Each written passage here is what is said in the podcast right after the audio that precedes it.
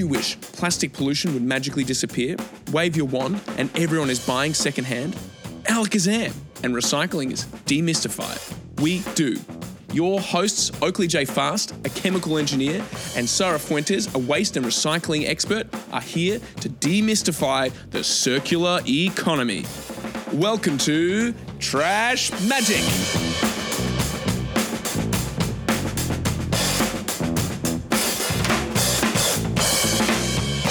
Well, it's a beautiful day here back at Trash Magic. We have the privilege of having Nicole Terrain, sustainable advocate for Redish, and Rich Crusade, a sustainable expert. Redish is a New York City based women owned business providing reusable food service packaging as a service to organizations with large dining operations. This is an incredible conversation for us today. Welcome, Nicole, and welcome, Rich. It's such a pleasure to have you here today. It's a pleasure to be here. Thanks so much for having us. Yeah, thank you for having us. Well, I just want to kind of jump right into first, Nicole, thank you for being here. Tell us a little bit about what you do there at Redish. Yeah, so my background is in advertising, mostly at social media agencies. I did that for about eight years before I transitioned to sustainability. And I was always on the account management client services end. So basically just making sure all the accounts were serviced properly and successfully and a lot of, you know, relationship building. So I basically just transitioned my skill set over to something I'm super passionate about. So at Redish, I'm responsible for client services. I also work in the education department, so helping kind of onboard our new clients, educate the employees, get them kind of um, up and running and understanding about the different processes of reusables. And then I'm also helping Redish with events as well. I love that. Rich, why don't you go ahead and enlighten us with what you do there at Redish? Sure. Yeah, so I'm the head of sustainability at Redish. I joined in 2021 January, and since then, uh, it's been a lot of you know making sure Redish is measuring and uh, measuring its waste, measuring its energy, measuring its water, trying to be as sustainable a small business as we can possibly be, and then you know helping explain our benefits our you know environmental and, and human health and, and all the other benefits to our clients and stakeholders. So that's the primary parts of my job. That's very important stuff well, I want to dive into this. What is Redish and what is the inspiration for the company? Would you, Rich, like to kind of dive into this a little bit? Sure. Yeah, Redish is fundamentally about reuse and our founder and CEO Caroline Vanderlip noticed the the massive problem with single-use food service products and and foodware uh, you know in restaurants and and everywhere else in New York City uh, a few years back and and decided that this is a problem that needs to be tackled and it's also something where there is a business opportunity. And so she that's those were the ideas that inspired her founding Redish. And you know the concept of redish is fairly straightforward. It's it's sort of like a linen service or a uniform service where you know people deliver clean products they collect the dirty products you know in a uniform service. It's dirty uniforms. In in our case it is food products like clamshells or soup bowls or cups that people have used to eat their food and drink. We collect those, we bring them back to our industrial scale food warewashing facility in Brooklyn, based in South Williamsburg. We wash it, sanitize it, dry it, and repack it to be shipped out the next day. So that's that's the really straightforward concept. You know, of course, there are a lot of little details that go into it. Oh, I bet. that's the overarching idea. Yeah. Are you only located in the East Coast, or are you guys in other regions? We started here and we are currently only servicing the New York City metro area. That includes parts of New Jersey, Westchester, you know, most of New York City. And we do have planned to be in two new markets, new cities about June of, of 2023. Ooh. So, uh, you know, the idea is that we are, our, goal was to figure out how to wash at scale you know to, to provide this whole service you know not for a few hundred products per day, but for thousands and tens of thousands of products per day to really dial it in and then to replicate what we've learned in other places. So we think we're ready to go ahead and do that. I really am excited to hear about your expansion. I'm assuming these are some of the next steps for Redish. Are there any other next steps that our listeners should be on the lookout? All the East Coast listeners, please be on the lookout for Redish for your company's, you know, events and whatnot. But are there anything else that we should be on the, the lookout? One thing I didn't mention that is important is that we we focus on serving large food service operations which is your corporate office buildings your k through 12 schools. We do some you know tv and movie production sets you know a variety of other locations. So you know we're not currently servicing the restaurant takeout and delivery market. Our goal was to go to places where we could serve a thousand products per day at right from the start.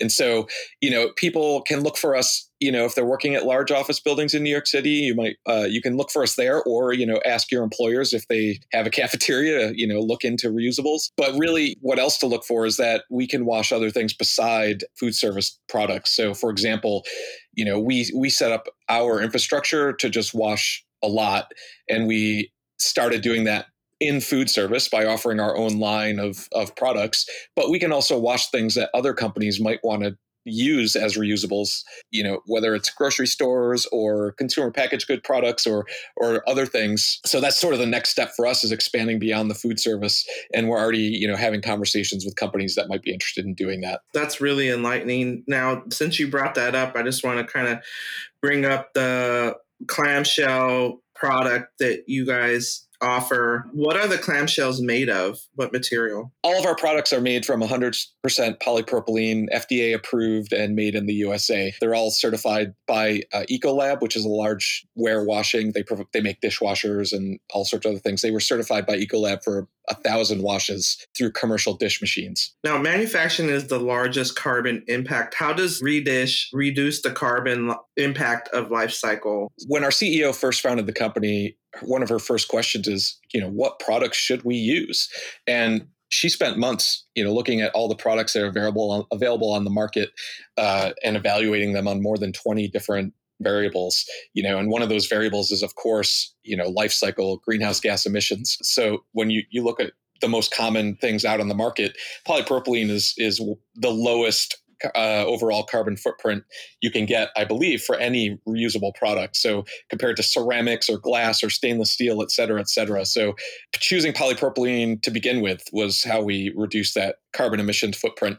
And then, you know, it, they just have to be reused over and over again. So that's the next part of it is just making sure they're reused over and over again. Then ensures that the life cycle footprint is not only smaller compared to other reusables, but also smaller compared to single use products. I always get these questions when we're out doing surveys and audits around the compared idea or the concept of compostable products that are going to break down potentially. And then the you know a product versus a reusable product. Can we kind of dive into this? Can you talk about your product compared to compostable products? And is it more of a, a band-aid to use compostable products or is it a solution to use reusables?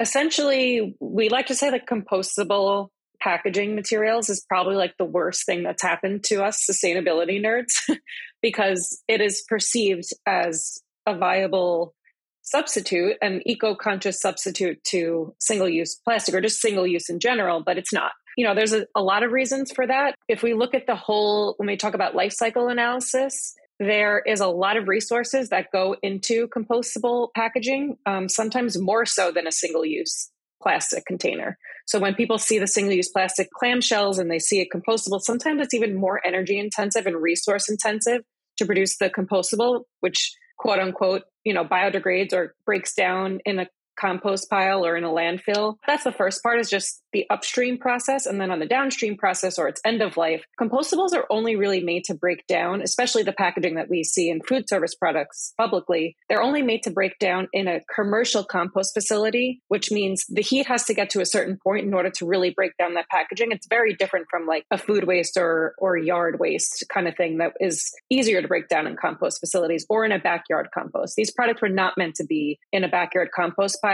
or even in a community compost situation. And it's meant to be commercial. And in the commercial end, there are very few facilities that can actually do this properly and that actually want to accept this type of material. You are absolutely correct.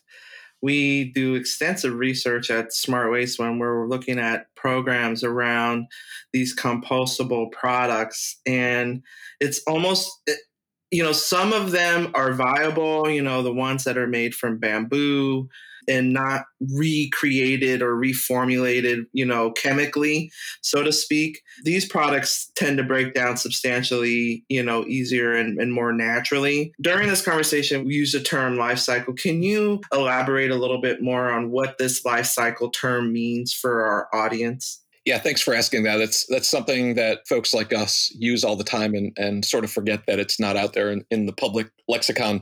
So when we talk about the life cycle of product, you know, it's similar to the life cycle of a person, right? We're born, we live our life, we die, and that's the life cycle. In product terms, you know, the product's birth, let's take a plastic product, for example, you know, its birth is kind of when you extract petroleum products from the ground and then they're processed into plastic polymers. And then those polymers are used to make, you know, injection molded into plastic products that are used, transported, you know, many, sometimes thousands of miles, and then used for a few minutes. And then they spend the end of their life often in the landfill, or hopefully a small percentage of them are recycled. But hopefully, most of us humans have a better end of life compared to the landfill, the product.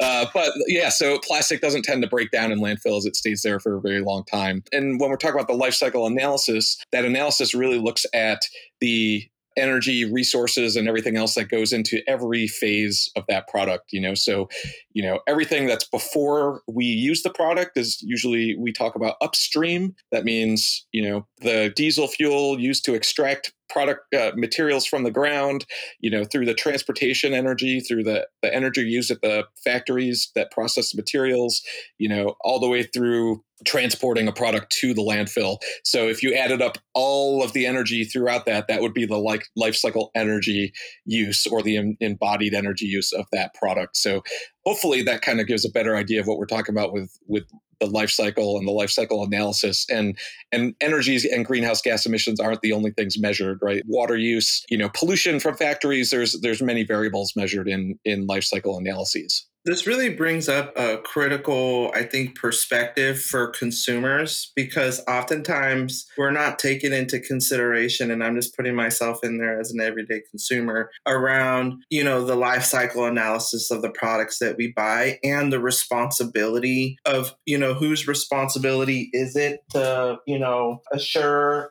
that it's going to be handled appropriately right? I would like to go on to the next question. What is your experience of Trash Magic? Can both you and Nicole share with us your experience of Trash Magic? This is something that we always ask everybody on our podcast. What is your experience of Trash Magic? before moving to Brooklyn in 2017, I don't think I really had many trash magic experiences, but I'll say after moving to Brooklyn, I live in South Brooklyn, the Bay Ridge neighborhood for anyone familiar with the area, and people leave a lot of treasure on the sidewalks, either when they put out their trash or or also just to put out for other people to use. And so numerous trash magic experiences in the last several years.